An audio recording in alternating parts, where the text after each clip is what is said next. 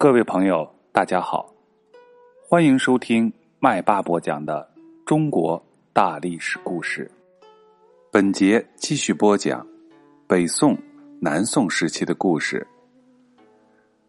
在北宋时期，有一位杰出的文学家和史学家，叫做欧阳修。他的文章写得非常出色，在文学上有着很高的成就。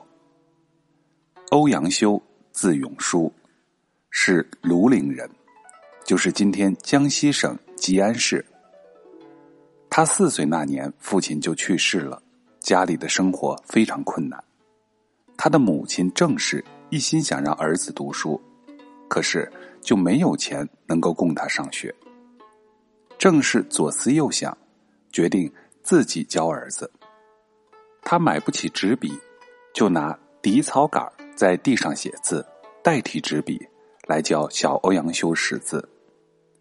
这就是历史上非常有名的画笛教子的故事。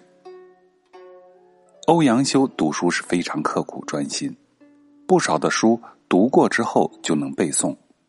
家里的书读完了，他就向邻居们借书。遇到重要的书，他还会亲手抄写一部。经过母亲的辛勤教育，再加上自己的努力，使他在少年时代就打下了很好的文学知识基础。有一次，他在旧书箱里偶然发现了唐朝大文学家韩愈的一部文集，便拿出来阅读。在宋朝初年，有些人写文章只是追求辞藻华丽，句子和句子之间要讲究对称。而内容却是非常的空洞。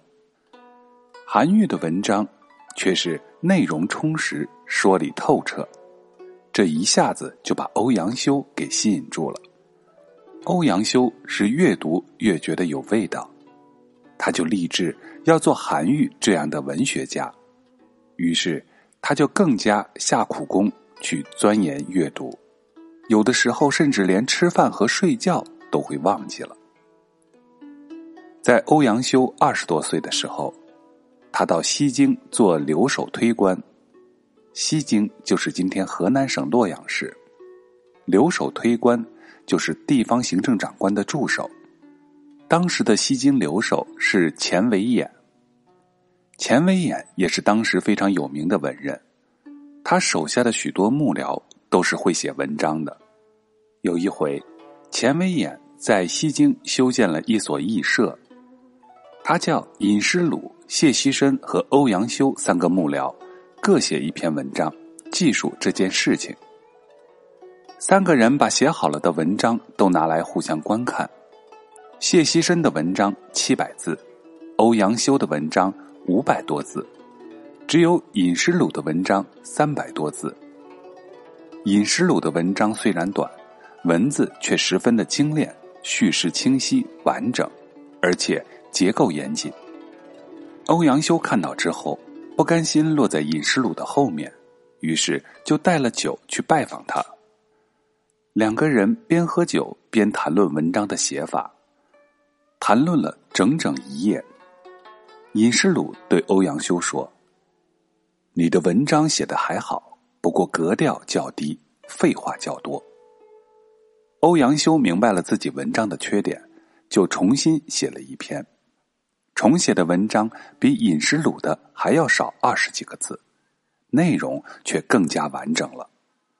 尹师鲁看了之后非常的钦佩，对别人称赞道：“欧阳修的进步真快啊，简直就是一日千里。”欧阳修总结自己的写作经验说：“写文章要有三多，看得多，做得多。”还要同别人商量多。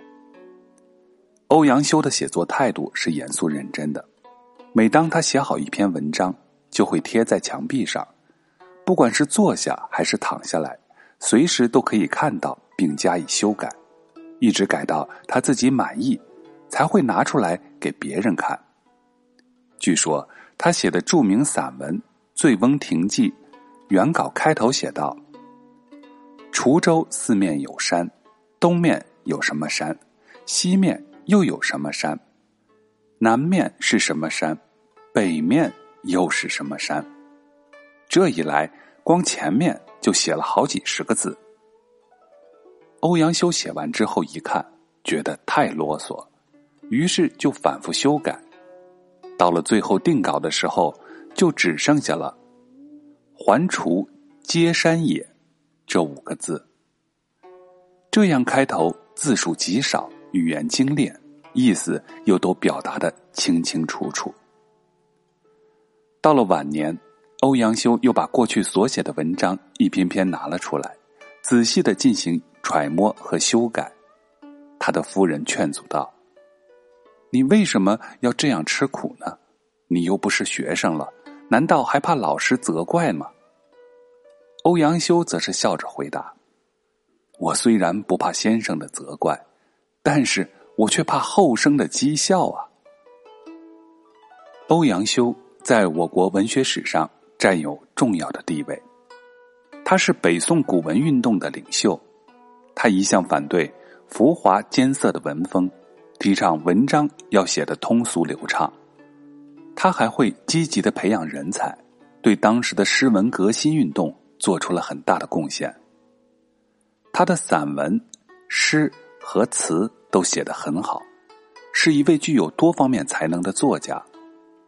他一生写了大量的著作，除了诗文集《欧阳文中集》一百五十多卷以外，还编写了两部历史著作，一部是和宋祁等人合著的《新唐书》，另一部就是《新五代史》。这两部史书为后人研究历史提供了非常宝贵的史料。好了，本节的故事就讲到这里。在下一节，我们要讲王安石变法。